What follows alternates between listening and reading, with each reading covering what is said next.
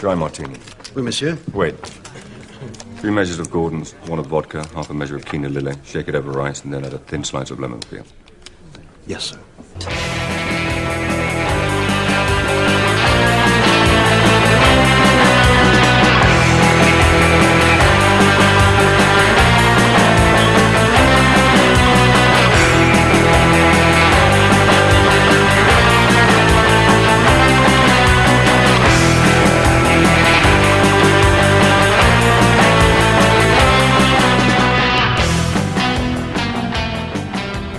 the musical that I'm supposed to be performing in right now, but has obviously been postponed slash cancelled.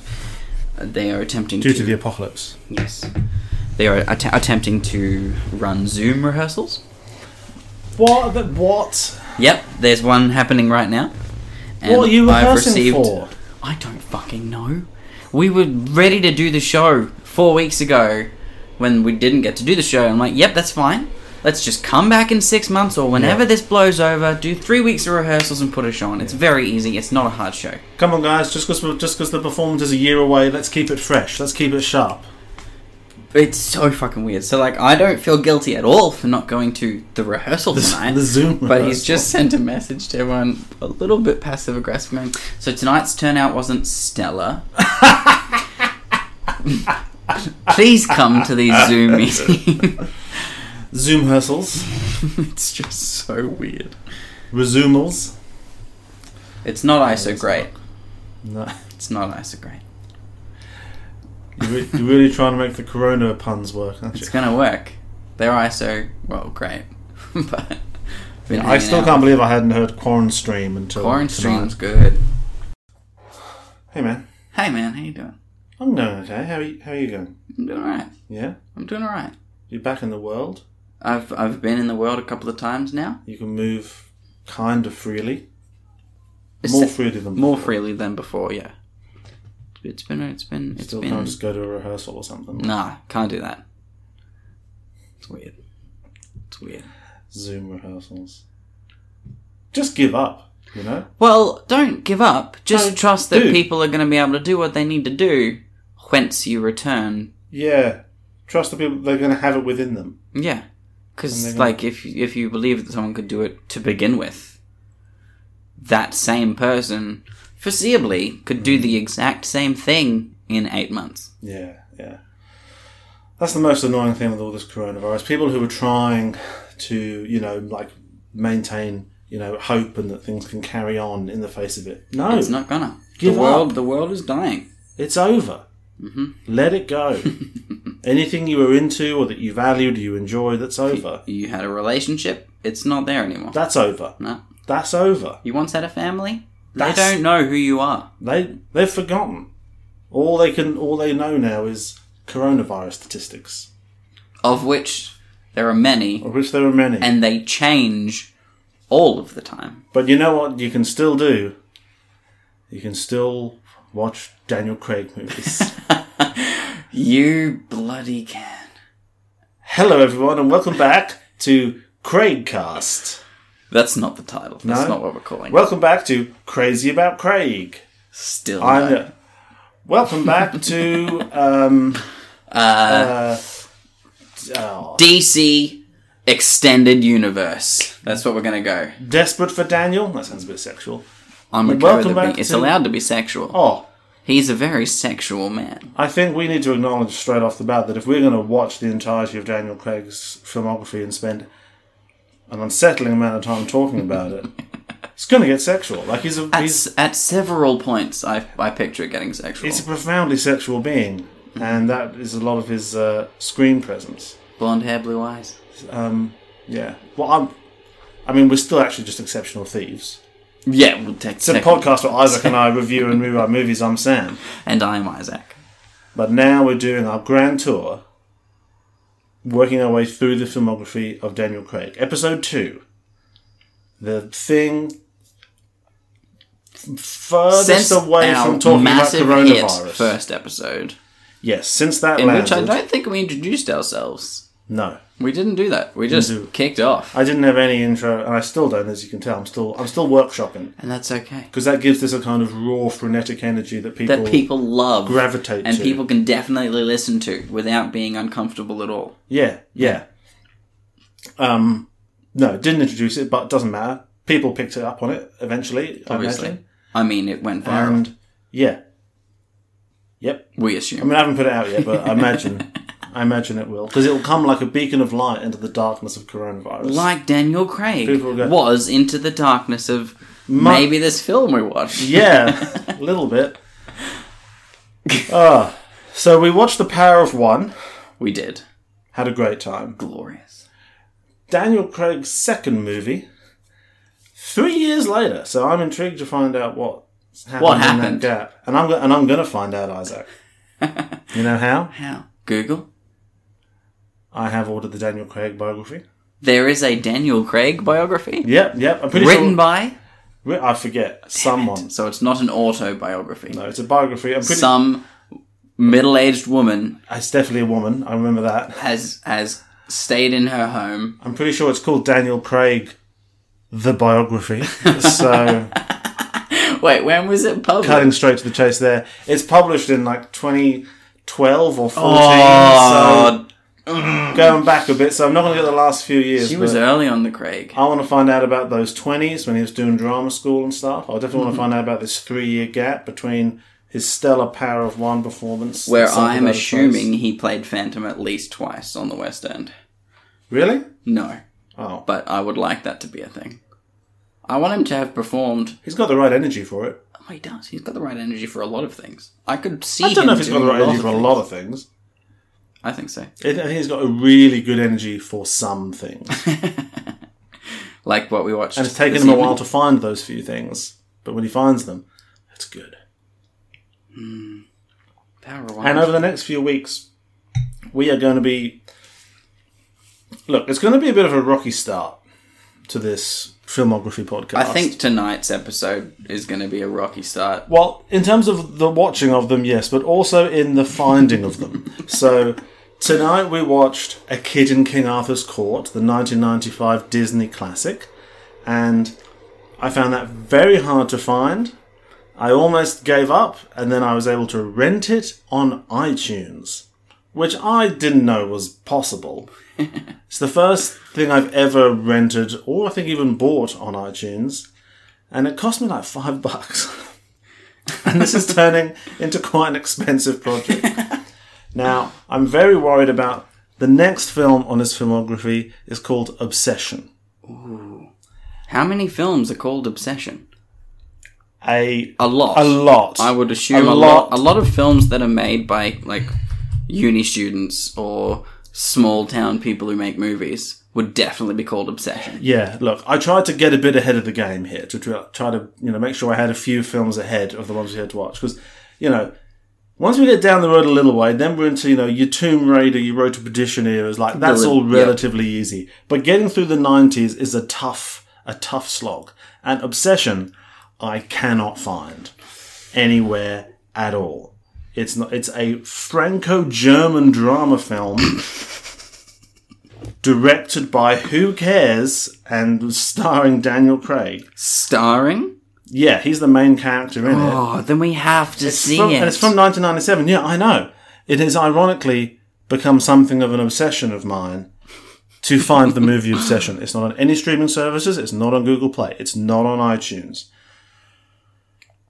What I've been doing for some of the other movies that are coming up in the 90s is I've had to buy DVDs off eBay secondhand from other people in Australia who are Jeez. selling them because it's got to be the right region if it's a DVD. So, and some of, and look, I'm over $100 in the hole on this project already, just getting these random as shit Daniel Craig movies from the 90s. But Obsession is not anywhere. My own, my last call, unless anyone out there has it, like the DVD of Obsession is not on eBay. the internet. You can't purchase it.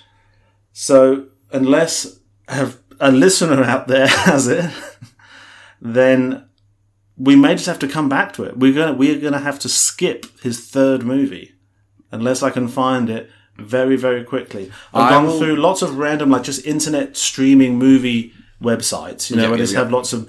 And the problem with that is, as you said, obsession, very common name. And so when I type obsession into these, So many Into- films come up.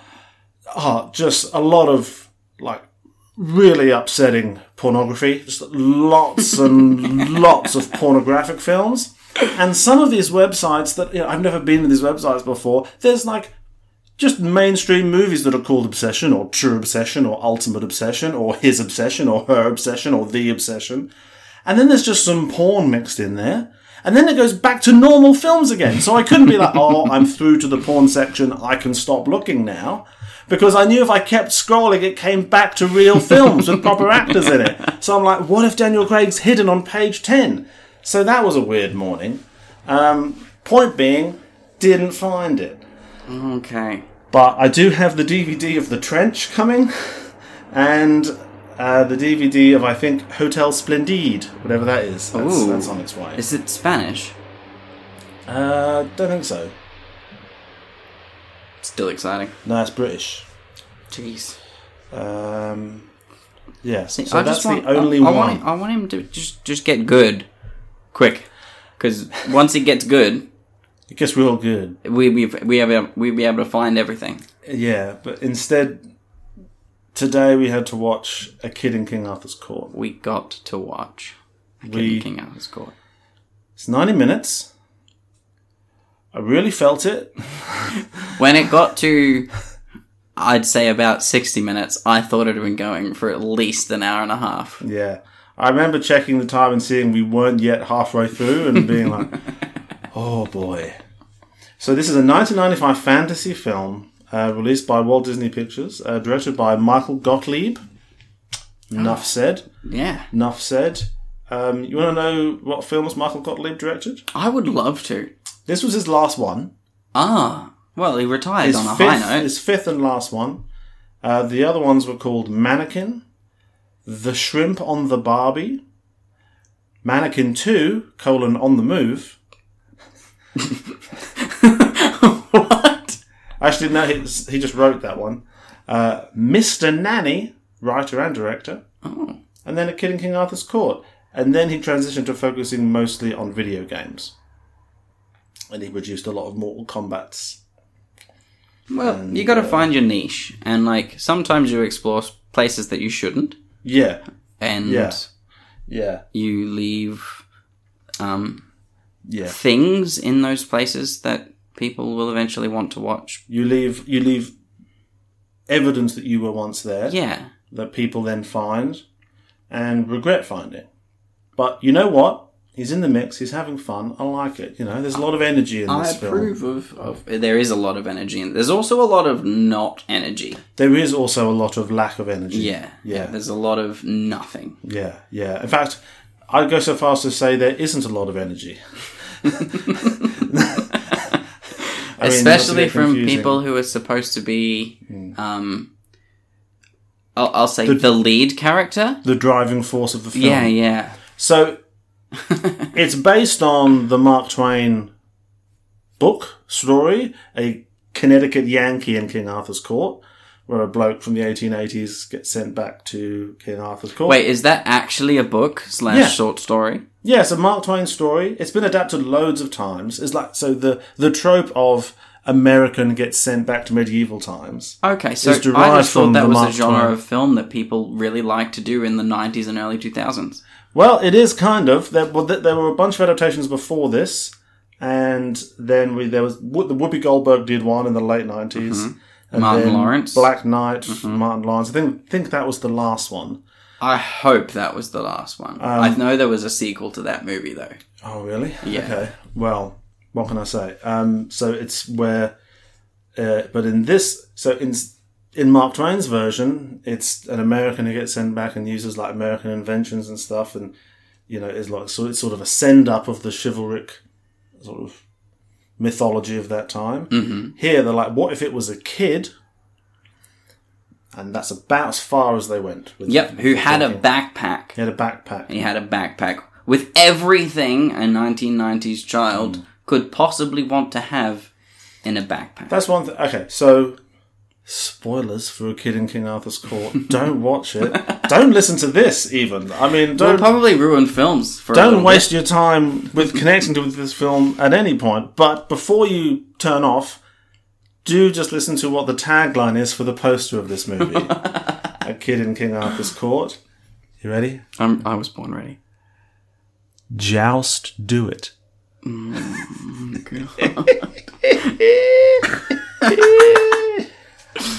Joust, do it, Isaac. Do it, Joust. And there is Do it. and there is jousting in the movie. I don't know if Nike were involved. There's no product placement.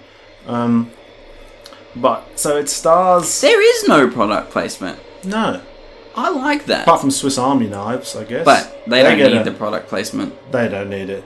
I mean, if Their there's any empire is business secure. that will always be known, Mm. it is the Swiss Army knife. Yeah, yeah. They're like Apple. They never advertise. Exactly. They don't need No, to. that's not true. Apple do, don't they? Who doesn't advertise? Google. No, they advertise. There's Um, a big. Anyway, it's like that company that's so big. We have we've forgotten it even exists because But it never it's advertises. But Always actually, in our lives. I w- it's the just, Illuminati. It's just imminent. Maybe yeah. every time you think about it, you forget about it. yeah. So we all know, Yeah, but we always keep forgetting. This is very Doctor Who. it is Sometimes very quite a lovely. lot. Like, she has that big cockroach on her back. Mm-hmm. Yeah. Anyway, Yuck. um, starring uh, Thomas Ian Nicholas, as we know from the American Pie films, And nothing. and that's that's about it. Um, and then uh, a young, pre-famous Kate Winslet. Who did quite well. Well, of one course one she of did one great. of the small moments of um energy in the film. One of the small moments of watchableness was whenever Kate Winslet was on screen doing something. Um, she played one of the princesses. So should, we- should we, I guess we should try and just work through the story of the. well, it's not going to film. take us long. Well, So there is a to be child. honest, when I was watching it, I was trying to remember what the plot was as I watched it, and but as I think I said, there's so many scenes that it's so sort of jumpy and chopped up that it became very it difficult to feels say where like a the narrative film was going. specifically made for people with ADD. Like you get three minutes of something, and Mm-hmm. Is then that- you move on to the next. Is that children? Yes, Because I don't watch a lot of children's movies. Well, Like the new there are Pixar certain even. children's movies that are good, like E E.T. E.T. is a great movie, Sure. but this, like, ev- like as you said, every scene is about ninety seconds long. You get a little bit of dialogue. The scene doesn't finish; it just moves on to the next one. They end in very weird They places. do. Um, but I guess we, we can give the overview, which is that he's about to play baseball. He's in There's- the third innings. Okay, yeah. of a, of a game of baseball. His whole team hates him, so do the other team, who all know him by name. Now, here's the, the my original problem with it was I felt like we saw him for about 10 seconds, and then there's an earthquake, and he time travels through the earthquake. Um, and the guy in the baseball coach immediately says, Earthquake, quick! Like he cottoned on immediately to what was going on. as soon as it wobbles. He's like, that guy knows an earthquake when he feels one.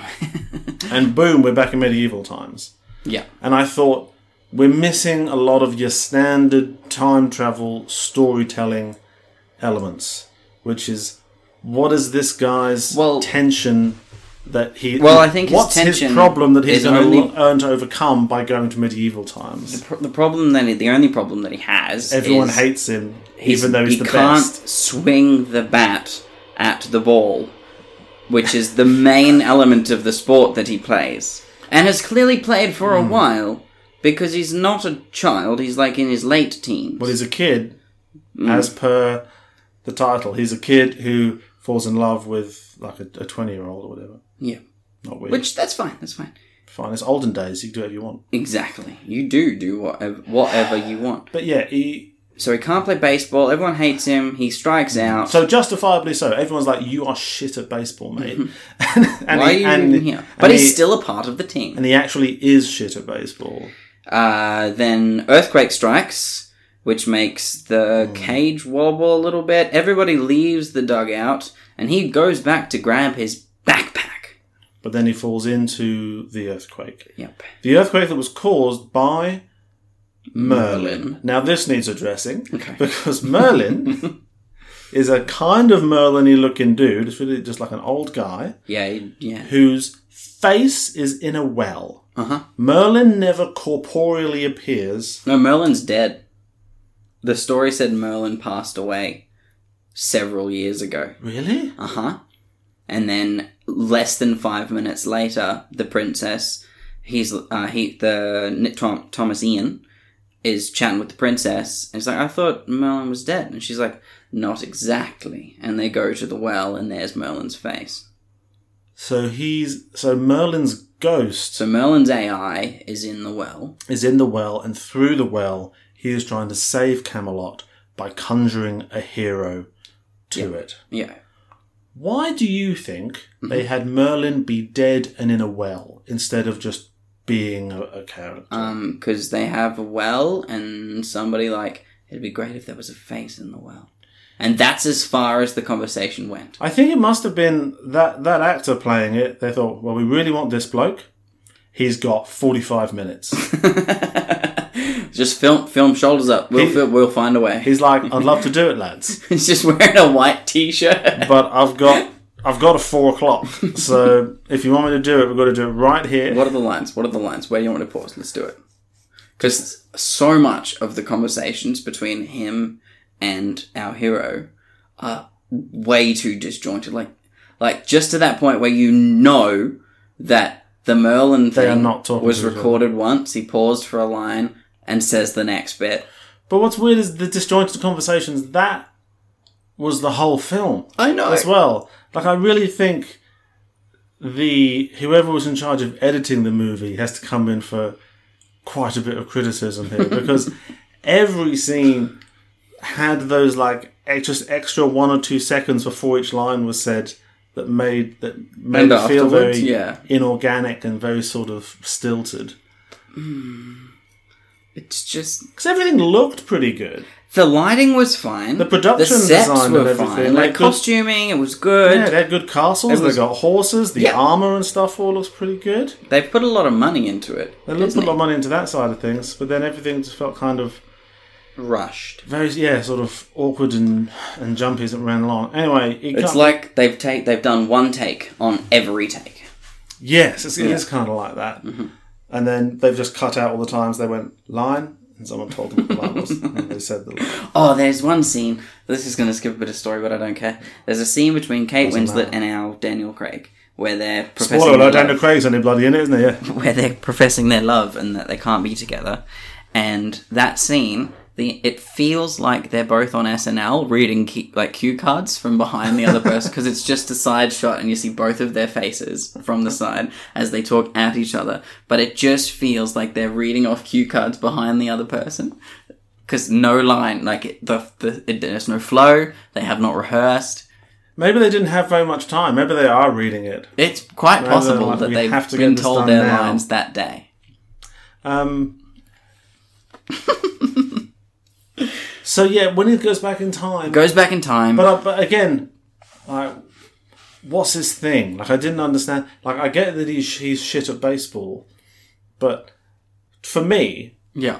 if I was ba- if I'm on a baseball team and I'm no good at baseball, I'd be like, "Tuh, I've got, I've got to get better at this, or I've got to not be on the team, like one or the other. I might just choose a place where I don't have to do much. If there was an earthquake and I fell into the earthquake and then I woke up in medieval times, how good I am at baseball would rapidly fade from my mind. Like that conflict would not be an inner conflict that would then sort of persist with me through my new adventures. I'd be, you know what? That's a that's a problem for another day. Let's deal with these problems now. Well, I think that's what he does. And I'll focus on baseball when I get back. But I mean, I mean in terms of like film story, the character's thing is that he wears needs his to be baseball something that costume. comes from modern day. like, oh, I need It to needs overcome. to be a problem that he has to overcome, but then he he- can overcome that same problem. He learns something in in King Arthur's court Yeah. that he then brings back. Well, he learns how to joust, and I mean that's definitely not Yeah. needed for baseball. no, jousting is insane as well. It's just fucked up, quietly, it's so Like, I weird. cannot believe anyone ever did that. I don't, I don't know what, how that became a sport. No, Like How were there enough insane people around? Yeah. I guess people used must have been a bit madder in the I past. think people just used to die a lot, and they were very, very used to people dying. So Yeah. let's just watch it. like maybe I'll die, but be Hmm. Especially awesome if and I like, don't. I think because jousting was mostly rich people. Rich people jousted. Sure. The noblemen Joust. had their knights, and those knights were the jousty people. Mm-hmm. And so maybe you just if you get angry with one of your friends, you're like, "Hey, man, you should just start Anyone- jousting." you should you should take up jousting. I think you'd Anyone be really you, good at it. anyone you don't like. I think you would be really good at jousting. and just do a long con on them. oh no, did he get his face ripped off? Well, who could have anticipated that from jousting? Anyway, Man, who designed that armor? moving on. I mean, his back looks really projected, but but that chest is bare. And he's wearing his baseball outfit for most of the movie, spotlessly clean. And he gets to King Arthur's court. King Arthur's there. He's he's old and kind of useless. That actor's still alive, by the way. I know. He's in things every now and then. 92. Hmm. Good on him.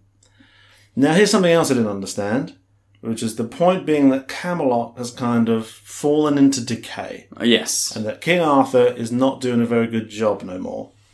And the The reason Merlin Evil has brought the Count kid back, Tabasco, or whatever it is, uh, Belasco. yeah, that's it, played by Art Malik, who I know from Homeland.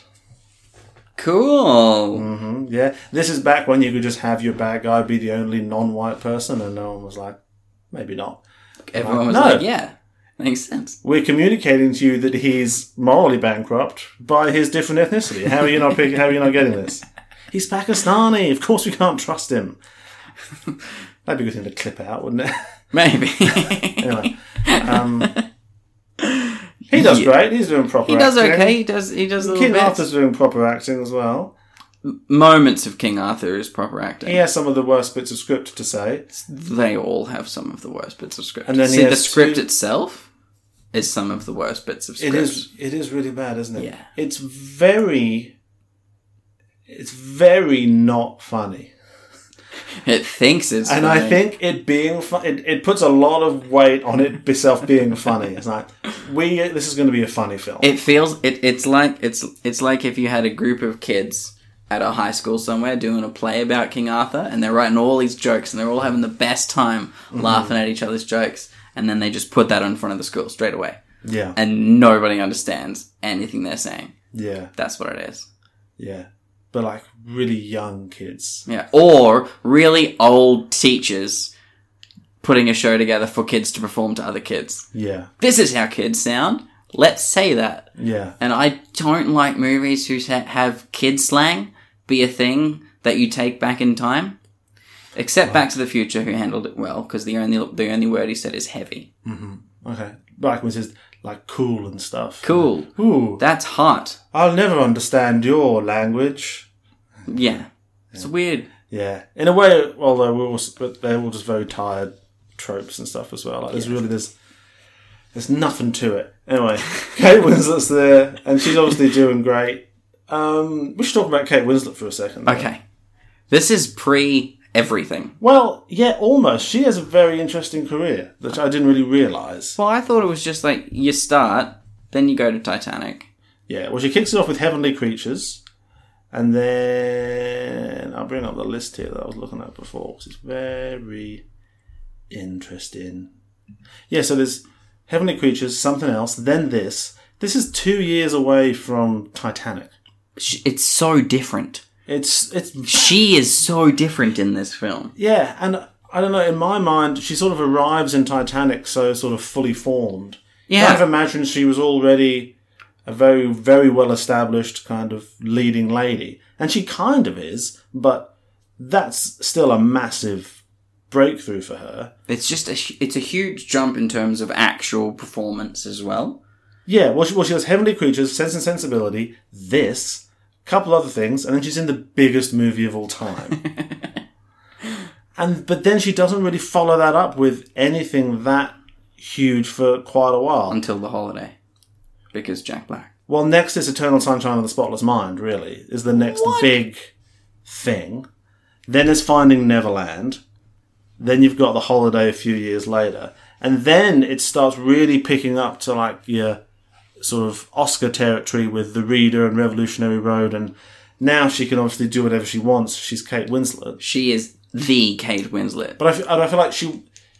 It's interesting in a way that she's been Kate Winslet since Titanic, but hasn't done Kate Winslet movies the whole time. You know. Mm-hmm. I understand where you're There- coming There's from. been big gaps between sort of the landmark Kate Winslet movies. But Now- maybe that's a Daniel Craig thing too. Maybe that's an actor thing. Maybe that's just a thing about people's lives. maybe if you're a really good actor, you intentionally only do your like landmark movies every so often, Yeah. and spend the rest of the time in the wilderness. Maybe that's why Tom Hanks does very few movies. All he does is come for landmark. films. does he? Well, Tom Hanks is the only person who's managed to boil his career down to just landmark films. Hmm. Like he did a lot of stuff Like- in the '80s, and like there was there's a lot of Tom Hanks stuff. Yeah. And then it's just like, yep, I've reached a point. Now I'm just gonna do Now- things that people are gonna love, and Yeah. people love all of them. Yeah, yeah. Has he had a dud? No, Has he? no. When was the last bad Tom Hanks movie? Uh, there's a house party one in like 1989. What? Exactly.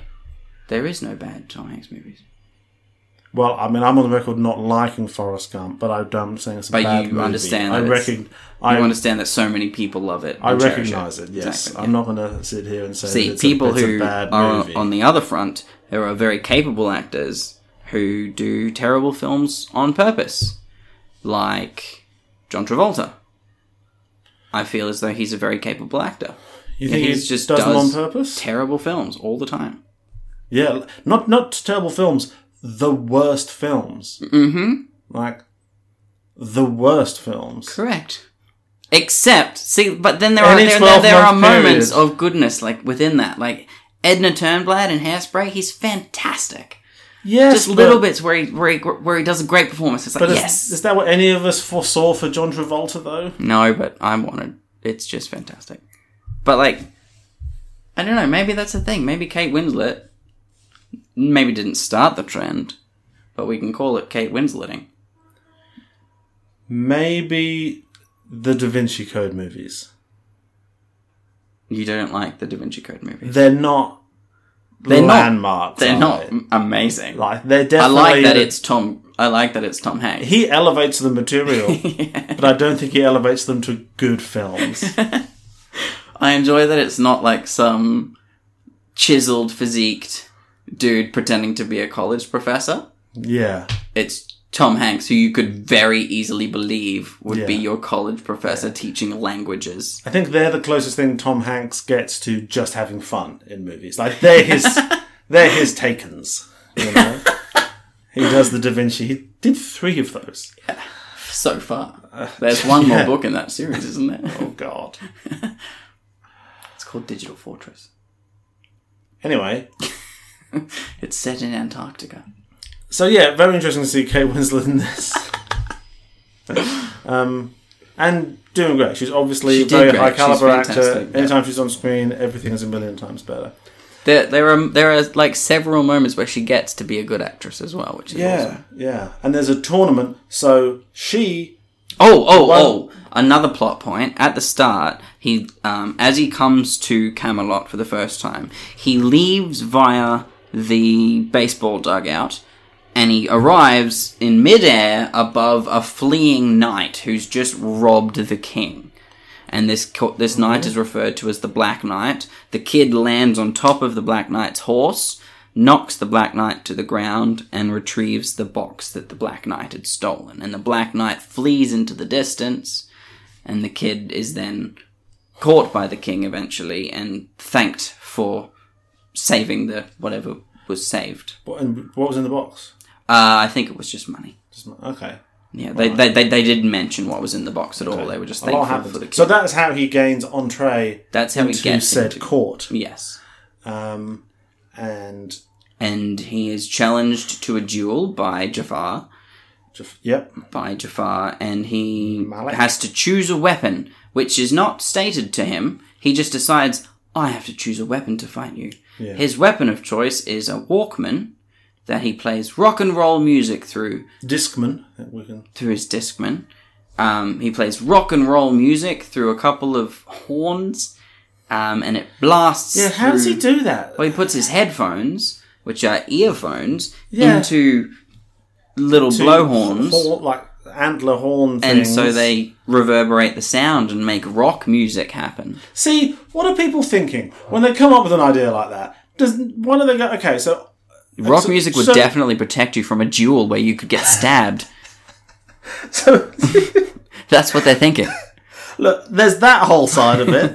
there's guys, we've set up that this is a duel, and I don't think music would really work as a weapon. And then they go, okay, sure, but what if it did? But then also, obviously, putting earphones in Like A tube it will make it a won't little make bit it- louder. It But won't they make are- it like blasting loud. But you They're know, just earphones, earphones. I know. are famously very quiet.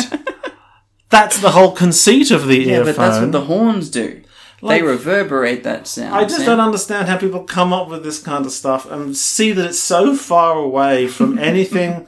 Like even approaching, not I'm not talking about reality because I get it's a fantasy movie, but just making sense. They go, you know what, bugger it, just put it in there. We've only got another hour left to shoot this film. I or whatever. enjoy though that he is challenged to the duel by Jafar, and Jafar says, "I'm going to kill you." Like says these words.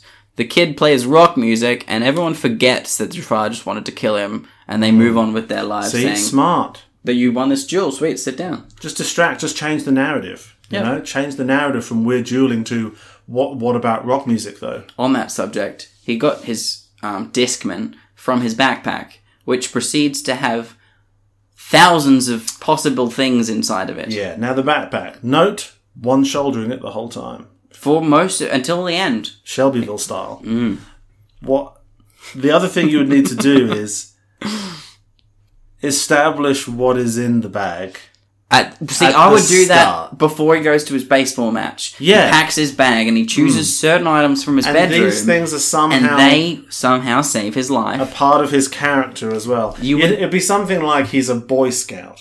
Oh, that'd be so So the good. Boy Scout is always prepared, Mm-hmm. but the Boy Scout isn't good at sports. That's a slightly different ethic. So he's good at all this stuff. but he's see, not good that, at that. if you do that, you have to have a 20, 25 minute and it would just be something. opening. Well, no, to well, oh no, explain wouldn't why have he's to. chosen these items for his backpack, why he's going to baseball. Scout is, is Scout is always prepared. That's their motto. Blah Mm-hmm. blah blah. But then what he learns going back in time is that sometimes you just need to be brave and in the moment and come up with a plan on the fly and you and use your skills and, and just come through. You can't be you can't be prepared for everything. you can't be prepared for everything. See how easy that was. to write a, a nice moral for a character. Like, and that's why, because he pulls a Swiss Army knife out of that bag. At He some Point. pulls a pair of rollerblades. He doesn't just pull a Swiss Army knife out of it. He pulls a Swiss Army knife out and is immediately able to pick locks. like he keeps just getting but new when he picks skills. the lock, he's like, cool. yeah. It's like- cool. I can So he do keeps that. finding things, and then he just talks into his headset to Tank. And he's like, "Tell me how to pick locks," Like, and then he goes and does it. Tell me how to fly a helicopter. Imagine if The Matrix was a medieval. Matrix 4's coming out soon. We'll They should see. do that like Westworld style, where there's should- other oh, matrices that would set be in so different time good. frames. That would be so good. Yeah, he pulls out rollerblades. And Has he gets rollerblades, a he has bloke in disc- town to make more rollerblades. Yeah, he goes to the blacksmith and says, I need you to make this. And he holds them up very close to camera, and those wheels look uh, just plastic. Oh, the new ones that were made are actual rubber wheels that are made for a Cool. rollerblade. And I He don't gets know how that bloke to make him a bike. yeah, Anyway. anyway. It's a bike made. He has I thought he was going rollerblades to get in a there. baseball bat made. I'm like, he's a baseball kid. You'd go to the blacksmith. He should have and get a bat used made. The baseball bat in jousting. Exactly. So he just rides and he stands up on the horse and he just fucking swings the baseball bat as he goes past, Genius. using his skills. Exactly. That teaches you how to play baseball That would also be on a horse. Um, and then at another point, when he's trying to stay on the horse, he pulls super glue out and glues himself to the horse. Yeah, no, to the saddle. Yeah, to the saddle. He glues his pants to the saddle. Yeah. Does that And- work? I forget. Uh, it keeps the saddle onto his onto his pants, but the saddle doesn't stay Hmm. on the horse. now, how did we get from him just sort of being around and he's starting to crack on to the other princess Uh-huh, the who's younger princess. liking him and they're doing a bit of flirty flirty. She tells him about the ghost of Merlin or whatever mm-hmm. and he builds roll, rollerblades for her. Just your classic That's Uh, that's, that's classic rom com. classic meet cute moves. Um, at a certain point, he starts getting trained to do jousting and stuff. Ah, yes, Why he's, does that it's happen? decided after he wins the duel on the first night That he's a military he will- genius. he will be now trained as a knight in King Arthur's court. Okay.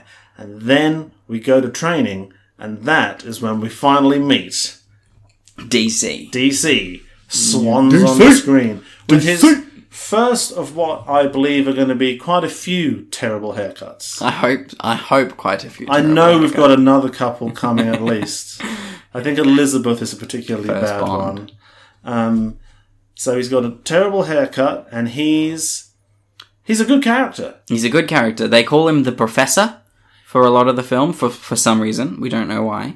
Um, but he is the coach of the Knights Hmm. of Camelot. He teaches both both princesses to be um, defending themselves, Mm-hmm. and he then teaches our our eponymous Hmm. hero. Now, this is something else you could have had where you sort of establish the way in which his baseball coach is kind of a bad coach and isn't sort of teaching what he needs to learn, but then Could be. Daniel Craig is the good kind of coach that sort of makes him believe in himself.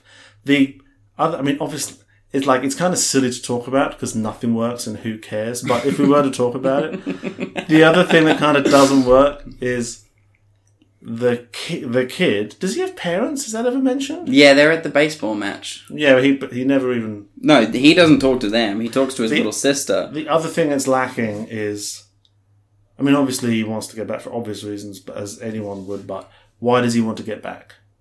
Like, it's not established that oh, I've got to get back to blah blah blah, or He just wants to go home. I just want to go. I want to, yeah, Yeah, and then it kind he of doesn't like go uh, home for a reason. yeah, And I when he guess you gets don't home, have to, like- apparently he time travels as well, like more. he yeah he goes back to before Like he just the wakes up. earthquake.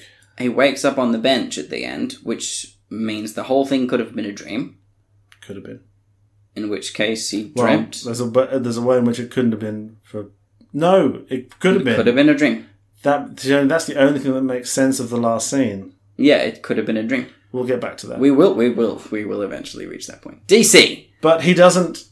Um, you know, you set up. Oh, I'm always prepared. He's got some sort of tension. He's got. He's doing some like something going on with his family or whatever. So the whole movie's like, I've got to get back to blah blah blah. But he can only get back when he's learnt the lesson he needs to learn. Like that's how the story. That's how these stories go. But his his But reason for instead it's not just being able to go limp. back is because Merlin has brought him here to save Camelot. But I was like, no, you got to save Camelot because King Arthur's old now and he's no good. Yeah. and, And- um, Count Tabasco's gonna take over.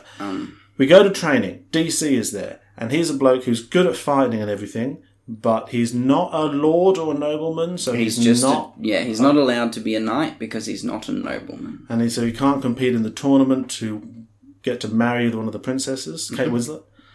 Uh, but he's obviously like a noble guy and nice and good He's at a, fighting. he's just a regular nice guy. And so he and the princess are training the kid for like pretty like nebulous reasons. Like I wasn't really sure. Like is he yeah, it's not stated that he's going to go. is he going to be in the tournament? There's like there's no war. There's no battle coming up. No. There's a tournament, but no one ever says he's going to be in it. It's just sort of sort of rolls. You just on. train. You you, you got to You train just- to be a knight. You, you, he's it's, got the word knight written on his it's shirt. olden days, so you do training. exactly. That's Um, what everybody did. And Daniel Craig doing a great job. Great job. You can see. I wonder. Like, he can't have been that excited to do this. I reckon you would be though. A Disney movie. You're like, sweet. I've been hired by Disney. I'm set. I guess, yeah, maybe back then with these were these movies more. Uh, were these movies a bigger deal? They made they made a lot of these movies, like Yeah. like Mike. Heaps of these movies. Because this movie, like, no one cared about. Well, it would have been on Disney Channel a few times, I'm sure, Uh, yeah, but it was universally panned. by adults. By adults. Isaac, Yes. I just looked at a thing on the internet. Wow. A sequel To a kid in King Arthur's court. titled "A Kid in Aladdin's Palace." was released in 1998 as a director video with Nicholas reprising his role as Calvin Fuller. Oh, I want to see where the. Well, I want to see where he goes. To, uh, yeah. I can't. I, yeah, I kind of don't want to watch it. but A I kid kinda in do. Aladdin's palace. But Yeah. see, for most of this film, everything that Nicholas did was just like, yeah, you're just basically being Aladdin from the animated version of Aladdin because Yeah, he sounds like him. Well, he's just being miscellaneous Disney child, isn't he? Yeah, And he's really he's, he's not he's not doing a lot, is he? Like bless him. he's not given a lot. He's not given Yet a he's- lot, Doesn't, and he's he's also not given a not lot because he giving a probably lot. couldn't do a lot. Maybe. You know, they've Yeah. given him, yep, you can say this. Yeah. Hmm. You can say this as though you're enjoying yourself saying it. And when he says certain things like, um, you, you're going to nail him, like all these sort of like 90s phrases that a child may have said in the 90s, Hmm. he does them quite believably. Like he does it, yeah, that sounds like you would say that. Just doesn't have the conviction behind Hmm. that it. it's fucking bullshit. No, like even a kid who says that in their regular life would not say that if you went back in time to the me- to medieval times I like and when would stop talking like that. he is making the princess cheese a cheeseburger, a Big Mac, Yeah, Big Mac, he calls it. Yep. and one of the better bits of editing where she like she has to have her eyes closed the whole time while he makes it in front of her instead of like making it somewhere else. And then um, she goes to look. She's like, "Oh, I'm excited to find out what this thing is." And he he walks up really close to her. He's like, "Close your eyes." He goes, "Patience." and then it directly cuts to him then walking back into the room holding the burgers. Like, With a chef's hat on, a really, Yeah. really disgustingly dirty So- chef's hat. It's a direct cut from him close to the camera to him out of the room walking back into kind of the same spot, but now holding the burgers.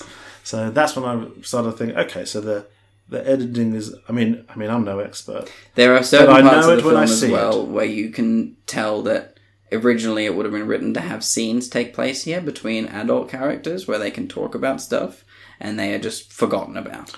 You d- yeah, yeah. Just like let's move on with our lives. That's what I was going to say. The thing that isn't really working, apart from everything, is his.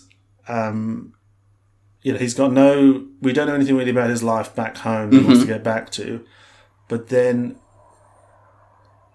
he has different kind of sort of father figure relationships with King Arthur and with Daniel Craig, and I think those two characters sort of detract from each other by splitting him between them. Like, who is he looking up to? Is Daniel Craig more a big brother type character, and King Arthur's the the king? He need he- it'd be It some, he needs to, be like stick with one of them. yeah, or he needs to be like really disillusioned with King Arthur. Maybe he always liked King Arthur because he knew about him as a child, and then he meets the real thing, and he's really disappointing because he's so old and decrepit. So then, when King Arthur comes good and picks up the sword and does the rescue, then he's like, oh yeah, he's back and everything. Wow, it's like he knows how to use a sword to block. Yeah, the sword fighting wasn't The world one sword class, fight was it? in the whole film um, was terrible.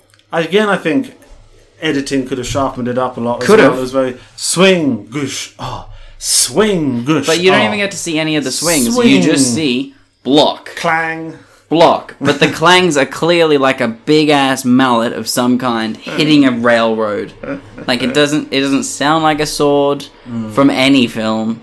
they did there's a scene where he's learning archery and he accidentally fires an arrow up through a window of the castle and there's like the wilhelm scream of cats you remember that that cat like if you just googled cat yowl that's, That's the cat the same yowl that you've heard a million times But uh, I like that he fires it through the same window that he previously threw an axe out of. yeah i got confused by that i was like isn't that mean daniel craig is in there you're gonna Yeah. shoot daniel craig um, which would be sad It would be sad. uh, Uh, so it moves on. We we find out for sure that um, Rasputin is actually the bad guy, um, and he wants to take the kingdom for himself and wants to marry the princess because he'll become king then. Um, and he's one of the which reasons everyone would want to become king. Yeah, Um, but it's he's portrayed as being bad for wanting it. Oh yeah, he's bad because he's too old for her. Just he's he's like Too old and Jafar, gross. and he's um, been uh, basically treating the people like shit behind the king's back, and now the people hate the Mm. king because they think that he's been acting on the king's orders. That's the other thing we were missing. We never saw the people We didn't see much of the people. We So- got to see the blacksmith. because that's and- what's and- at stake with King Arthur being shit is the people suffering. It is the people. but none of Um, that which is all made up for by a nice little speech by King Arthur at the end, so that's great. yeah, I guess kind of. That's real great. So then Jafar kidnaps not Kate Winslet Kidnaps the younger princess, yes, and In a takes ploy her to to, what? in a ploy to force Case Win- Kate Winslet to marry him, or he will kill her sister. Okay. Well, That's a villainous ploy. that is, that that is a villainous ploy. Now he's really starting to emerge as more of a bad guy. Mm-hmm. Yeah. And so that's it'd be when more our justified. kid and King Arthur decide to pretend to be homeless people, sneak out of the palace, Mm-hmm. ride across the country to this other guy's castle, sneak in. Takes him a long time to get there. It does. They Takes get a Mm. them like nice couple of day's scenes ride. together. They're, they're, they're- that's when they're riding along, and the kid is like, you know, I always used to think that I needed to find a sword in a in a stone to be a special to be a hero." but But I don't. that's that's what that's exactly He what he says, says. but I don't need to. With so so many pauses, like, Cool. I thought I needed to find a sword in a stone, but you know what? I don't. King Arthur just looks at him and nods. Like, yeah. Yeah. Oh, filmmaking, you, know. Don't, you don't need to. And I saw that, and I thought, did you? Yeah, he always thought. How have you've never mentioned that? No, but he always thought, though. This, Yeah, is, but- this is him mentioning that he always thought. Yeah, I never said I said. I said I thought. So if I thought it, how would you know? Because you can only see what I say. That's how these films That's work. what film is. This isn't a book where you see thoughts. this is a film where you see sayings. People have to tell you everything you're thinking. Yeah, That's how it works. That's how life works. That's Think another about thing stuff. that Think would have about been chocolate. a great character arc, but just it's just Could have sort of- been. could have been great. Could have been but instead great. It's just sort of stuck in in random little bits. Yeah. Uh, so Daniel Craig kind of disappears from the movie for a long time. Oh, so basically, Da- Daniel Craig disappears during one of the training sequences in which he, the kid, is in the forest with the girl. They're doing a bit more archery or something or jousting, Mm-hmm. and it's jousting. He's learning how to joust, and Kate Winslet rides in with Daniel Craig in the distance, in like hidden by some trees. They make out for a little bit. It's a very awkward kiss. It does not look natural at all, and very uncomfortable for both Oh. I think of them. maybe they're like they're they're too attractive, so they actually can't make out because it's too much power. in Could the be what same it is. I think it's because they're situation. both on horses and both have never ridden horses before. both the So horses trying are to lean slightly across- walking away from the Trying to other lean one. across and kiss each other is just very awkward for both of them. Yeah, and And then the door, the younger that would be really hard to kiss It would someone be. on another horse. yeah. Um, and then the younger girl says, "Avert your eyes. You're not supposed to see that." So she obviously knows that her older sister loves DC. doing it in a forest right next to where they are. Yeah, Then yeah. get off your horse at least. And then we don't see Daniel Craig for a, a long, a long while. yeah. quite And I sad. wasn't sure what his role was meant to be in the movie because there's no arc. I think they they he's written as like being a nice mentor for the kid, but you don't get that. He, he just never become mentors he- him. we'd call him a friend of the kid as much so as like the blacksmith is a friend of the kid because the kid Mm. just brings the blacksmith drawings and says make this and the blacksmith's like hell yeah i'll make this it's gonna be shit and your bike's gonna break the first time it crashes but i'll make it for you out of timber Might have been cool if he was also the blacksmith. yeah it would have been cool Sort of give him more to do in the story and sort of establish him. Or I well the feel like- blacksmith did make all of the weapons so it just goes to sh- it goes to be smart that a blacksmith would also know how to use said weapons Yeah. and could then teach people to use said weapons and he'd be more kind of like Gendry from Game of Thrones. exactly who is And fantastic that would be good as well because I feel like their age difference makes it a bit difficult for them to relate. I think if Daniel Craig's character was younger to the kid, he's like an older teenager. you'd, you'd see a, like a brother a brotherly yeah, figure because I feel like the four of them are meant to be similar ages. but daniel craig is 35 Daniel Craig is about 35, and the kid how is. old is well, daniel craig now A kid. Uh, like 55 or something. jesus we are old people he'd be nearly 60 He's. He is. Oh, sorry, 52. 52 Yeah. okay So I feel like the two sisters are meant to be quite similar in age. They definitely didn't look very different. Mm. And Daniel Craig is getting with Kate Winslet, but he can't. He's so different to the son, to the kid. He should have a more father-son relationship. But then that kind of throws it off kilter with the two sisters that they're Being both sisters. kind of dating. Yeah. So um, that also just doesn't really work out. Um, It doesn't, and it's not mentioned much. No, I It's mean it just doesn't matter. mentioned towards the end. So the kid and King Arthur rescue the daughter from, Yeah. Who, Mm. from the despite being clutches. great at archery and everything, is really scared of a rat when they get there. There's a rat in Understandably. her cell. She is standing in the corner being a scared lady, um, like yeah, in olden day films. yeah, people were scared of. like, Well, "How?" rats carried the plague. Maybe this Well, takes place yeah. just after the plague, True. and she's like, "Oh shit, it's back." Yeah. So rats It's then back again. Mm. were like cruise ships now. Basically the same. Yeah, yeah. We don't talk about plagues on this podcast though, so. No. Um, Plague free zone. kid rescues girlfriend along with el- elderly father for some reason um, and they make their way back elderly father decides to knight kid in a forest he says this is as good a place as any Mm-hmm. Yeah. kneel before me Because he demonstrated his worth by having a Swiss Army knife. Mm. And and not needing and the king repeats the words you don't need to pull a sword out of a stone to be a hero well, that's, that, and then he knights him i dub thee kelvin of wherever you're from bruh see,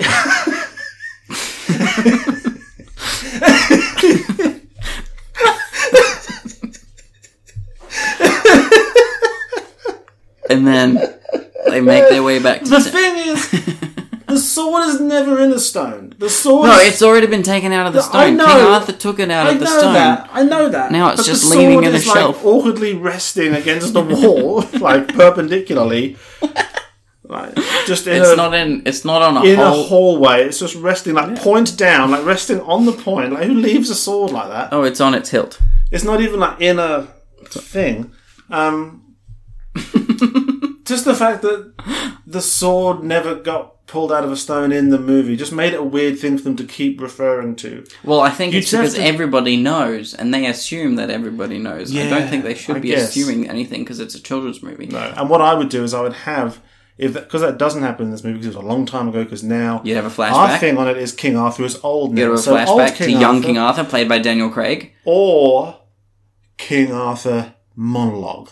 Where he talks about when he pulled the sword out of the stone and how everyone thought he was a hero. Hmm. With a then, flashback. but then the years go by and your hero, uh, you know, your image fades, and you have to find a way to keep keeping the All people of your happy. knights perish. all of your knights perish. da- da- da. Oh, that'd be great. It would be great. Also, another thing about the about the film: on the night he arrived uh, at the at the at the m- feast, when he got to sit down next to the royal family, he turns to King Arthur and says, "King Arthur, where's the round table? You know, the one you set up with all your knights, so you're all at the same. Like no one's at the head of the table. You're all equal." King Arthur then says, "All equal? Ha, That's a nice thought." And then two scenes later. They find the round table that Yeah. he used to sit at with all of his knights. Yeah.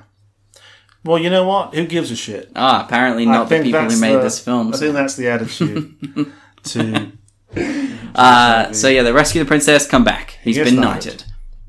Does- Tournament has taken place. And that's when it really felt like the film was over and there were 20 minutes left. So then they do the tournament and it's jousting. So Jafar's the, there. The best five minutes of the film take place while they're jousting because no words are spoken. Hmm. It's just horse riding and people getting hit. It goes for a really long time. And it go. It sh- they show you the full And tournament, Ah. It looks good. and it's it's well done. Those people. Are actually falling off horses. yeah, it must have been a, n- a new editor on that day because they. they That's really stock pulled it- footage from an actual like medieval festival somewhere they just where people went to a- just They just went to a Renaissance fair and just filmed it.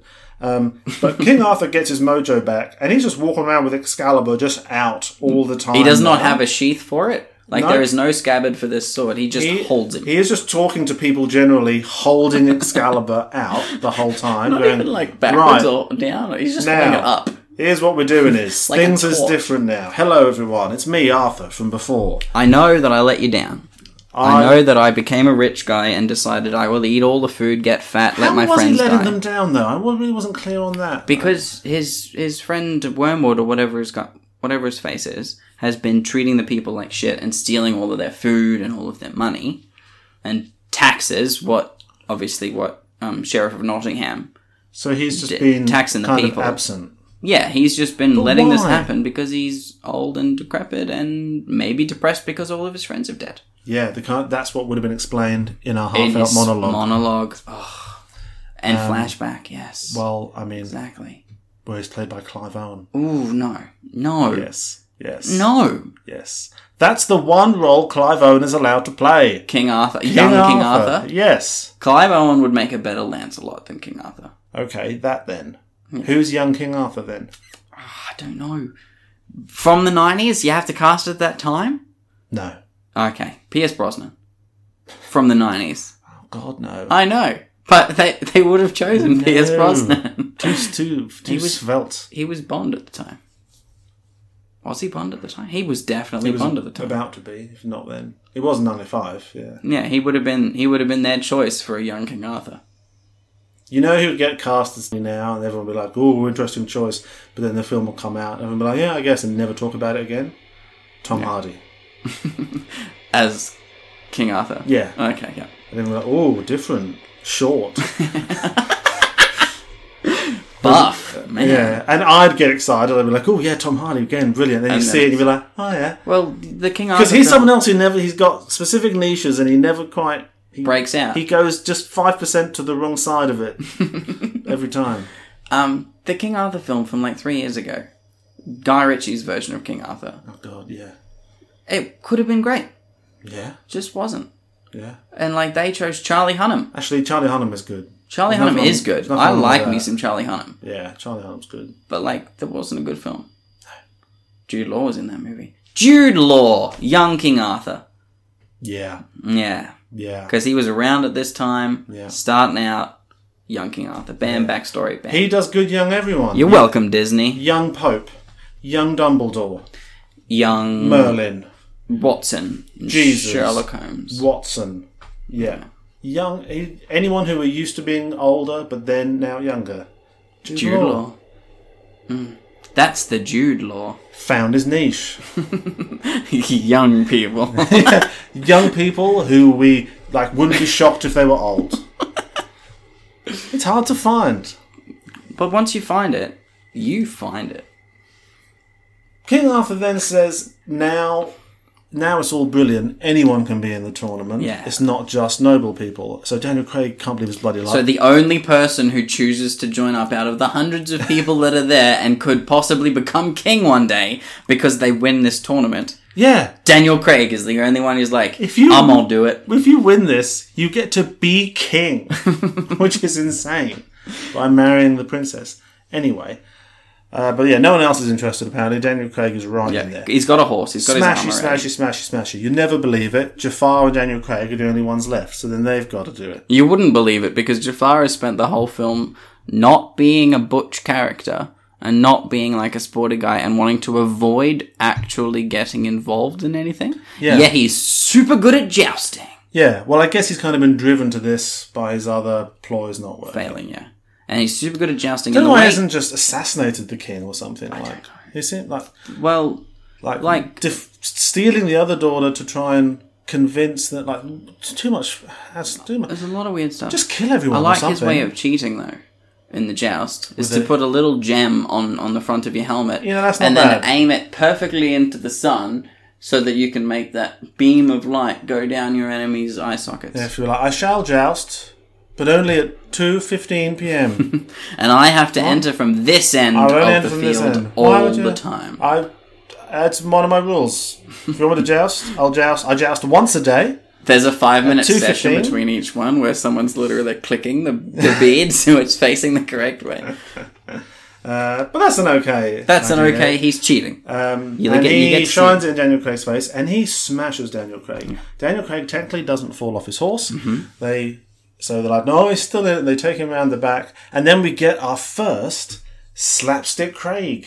Yeah, we do, we do, we do. We get It's Mm-hmm. some good. comedy Craig, which we get more of in the future, and I was very excited to see. And he does a great job. He does a good job. A dazed, and he little bit says, off the top, but keep the sideburn. and then he falls And he over. falls again. over. So we start to see the hints of the physical comedy Daniel Craig, which I think he loves to do, but he always has to hold it back because he's got such a serious, sexy face. He does. Now, correct me if I'm wrong. But the fact that he cannot get back on that horse means Jafar won Technically, fair and yes. square, like a hundred Well, percent. not fair and square because he cheated. Yeah, but he cheatedly won. He cheatedly won. Hundred percent. Yep. But instead, in his stead, our child, Who has not been established as any good at jousting. he's just had one lesson.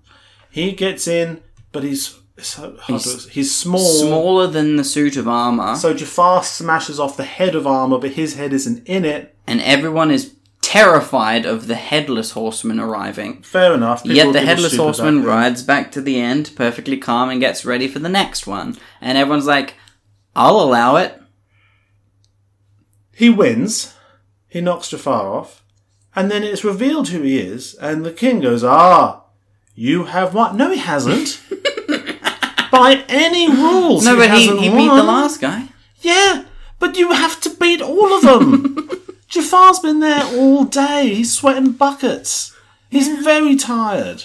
He, you, you just pretended to be Daniel Craig and won the last round, and no one's like, everyone's like, yeah, well, fair, well, Well, I sorry. think it's just because everybody hates Jafar. he says to Count Tabasco, "Well, you've lost clearly," and he's Hmm. like, "What the fuck are you talking about?"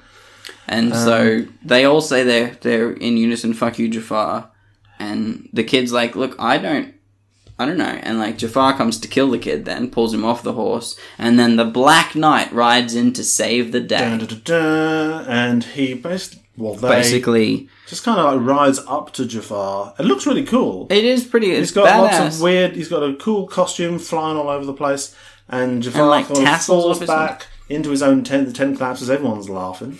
well it is hilarious. it is to fall hilarious. into one's own tent. How embarrassing. Oh, oh, oh. Um, um. What do you say? Pardon. There's a phrase. Never mind. To fall into one's own tent. To fall into into twans and twent. in one's own tent. Ah, um, embarrassing. but then it's revealed that that's Kate Winslet. Kate Everyone's- Winslet is the Black Knight? My god. Everyone's mind is blown. She's been stealing from her dad to feed Um, yeah. the poor. Has she? Is that what she was doing with it? Yep. Is that Because there's a said? scene in the middle of the film where the Black Knight is giving food to the to the needy, and Oh. Is the that when king I- gets to see it, and the dude's like, "Wow, he's on our side." Is that when I went to the bathroom? Yes, that Okay, is when cool. you went to the bathroom. Um, then, so then Daniel Craig gets to be with Kate Winslet, and it's all happy ever after. Yep. And then, And then the king goes, "What would you like for saving my kingdom?" To the kid, and the kid goes, "I just want to go home," yeah, and he does go home. yeah. And but the way he goes home, right? So he left through the most dugout. Terrifying thing ever. He leaves through the dugout at the baseball match and ends up falling from the sky into the thing. Yet he goes back through the well Through the well, yeah. and winds up back in the dugout. yeah. What's your problem? Would the portal not be in the same place on both sides? Um, Should he not have come out of the well first time? I Be know honest. it's less exciting than falling from the sky from a shitty CGI portal onto a there was horse. some bad CGI, wasn't there? Remember when the axes fly through the air? Yes, I do. Yes, I do. Um, so the kid comes back down to the well in the basement where Merlin's face comes up again and says, Mate, you did a good job. Ghost of Merlin. It's only right that I hold up my end of the deal and I send you. yeah. home." What deal? Are you. Well, the deal was that There he was saved no the deal. kingdom. He just abducted him and Yeah, said, but- "Right, you're here now. You got to save the kingdom. This Save is the our deal, kingdom, Oh. and it's I'll like- send you home. What?" He's like, "Yes. Use what's in your backpack Yeah. and never change your clothes." No, don't. You can't. They're not going to get dirty even when you go swimming twice. They were pristine white trousers the entire time. The whole time. Because baseball. Uh, And so to get home, Merlin's like, brilliant, just jump in here. And his face disappears. And he's just to jump into the well, which Into would a be big ass horrifying. hole. But he just does this kind of sort of schmaltzy smiles, like, "Huh, well, the, them's the breaks when you, you da, da, da." And he just I jumps guess in. magic. I guess magic, exactly. and he Shucks. he just takes that leap of faith off then the he side of the Empire State into Wakes this up back on the world. dugout. Then they're like, okay, quick, come out here, do baseball again. So he's time traveled like three minutes back, just before he got knocked out at the first one. and this is when all the morals and themes and lessons of the film all come together. He comes in and he hits a home run off the first pitch, Oh, and it's just glory, and the glory. bat has Excalibur written on it. Ooh, he's been wielding Excalibur this whole time. And he never even knew. He didn't even have to take that out of a rock. He just got it off of the fence. yeah. My you don't- God. You don't have to. Runs yeah. the home. He runs home all the way, gets Yeah. there, everyone's cheering. This is the first time this kid's ever done anything great. Yeah. And the chick in front of him, who's part of his team, takes her helmet off. What? It's the princess? And King Arthur is sitting in the stands, Yep. whittling a stick with a Swiss Army knife, which he gave him earlier in the story. And that's the end. and I have no idea what that So what I'm gonna Means- what I'm gonna believe or implies. is that the whole thing is a dream. Okay. The whole film's a dream. He fell asleep in the dugout before he even got called to go bat. Fell asleep, dreamed of the teammate he obviously has a crush on, Uh-huh. and her grandfather who comes to the matches all the time and whittles things with his with his Swiss Army knife. Has a dream, wakes up, hits the ball real great, smiles at the chick, looks at the grandfather. You know what? That could be true because Mark Twain based his story on a dream he had, where Mark Twain dreamed he was in medieval times and had all this clunky armor on, and on the basis of this, said that was his inspiration for the story. So maybe actually they uh, They've are, done that on purpose, they are weaving this wonderful film in with great literature by teaching kids by to bringing read. those teaching kids that sometimes if you have a dream it will like in a very roundabout sort of convoluted way like teach you something weekly each week. no with an a Oh, okay. So, okay. Like gently teach. like tepidly Like you, you, you you learn little bits. like you learn Like, like, like, it, it sort you, of nudges you in the right like way. you figure out the lesson and then you're like "Eh, i guess oh, it's something touched my shoulder. I should do this. i've been oh, i've been nudged Oh. i feel like i've just been nudged in a certain direction Is it good? I don't know. and Is that this how people lose their minds? is Daniel Craig's second movie. Uh, Yep. He does great.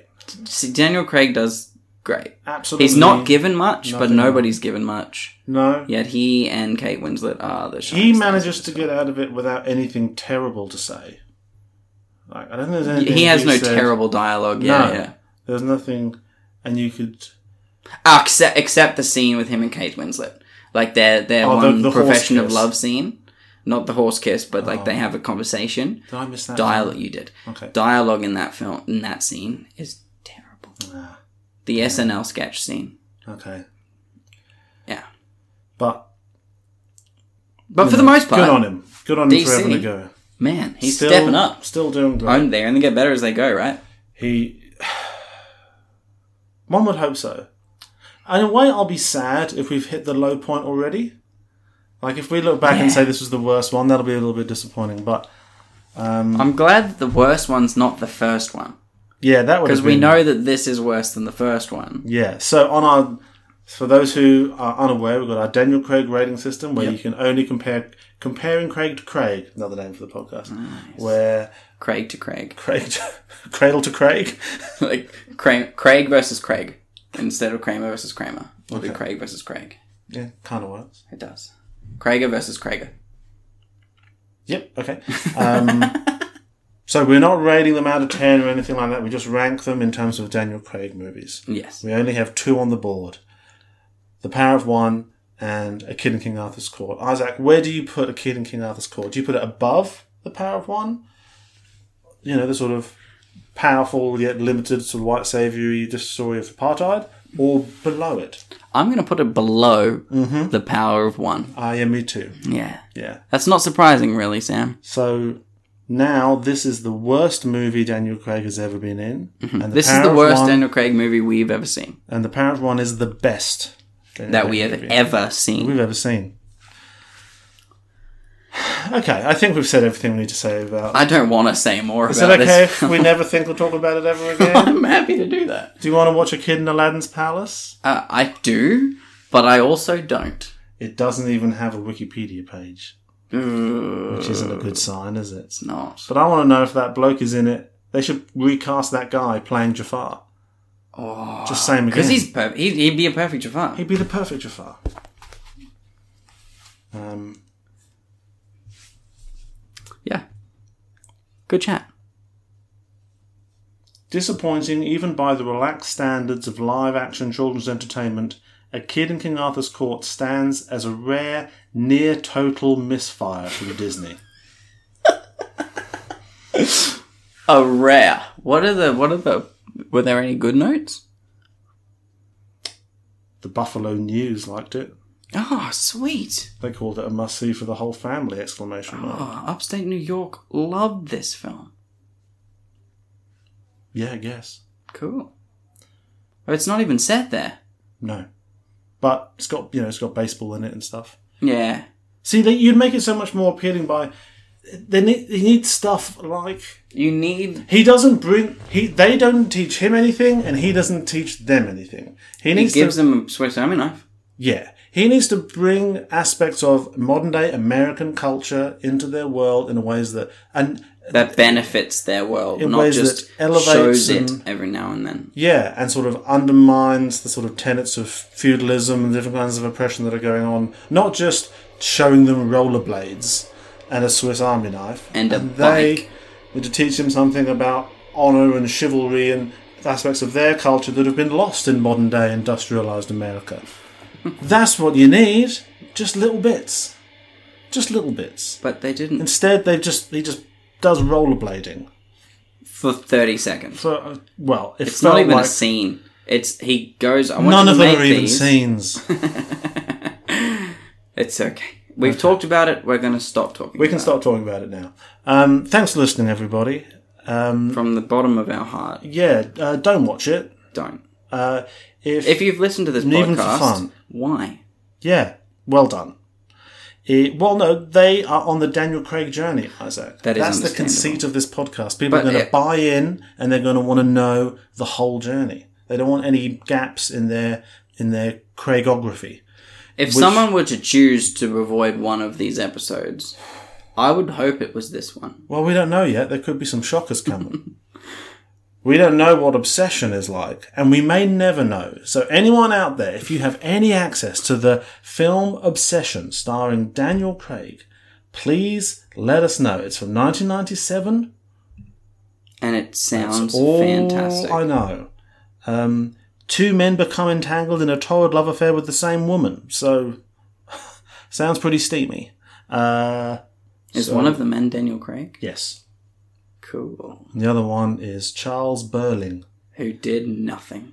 God knows we've done something. Probably anyway, wrote- wrote and directed the film. please help us out with Obsession. uh, if we don't find that, our next episode is going to be Love and Rage, Oh yeah. uh, which I know nothing about and I'm not going to find out. Good. Uh, but we can rent it on YouTube, so we'll be fine.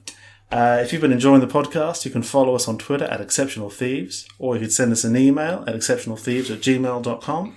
Uh, and you can like and leave a review of the podcast on iTunes or wherever else you're listening to it. That would make a really big difference, probably. Um, I would hope. and just recommend it to a friend. Recommend it to a fellow Craighead. Yeah, maybe someone who knows Daniel Craig, Yes. That'd be Or great, if- actually. or Daniel Craig.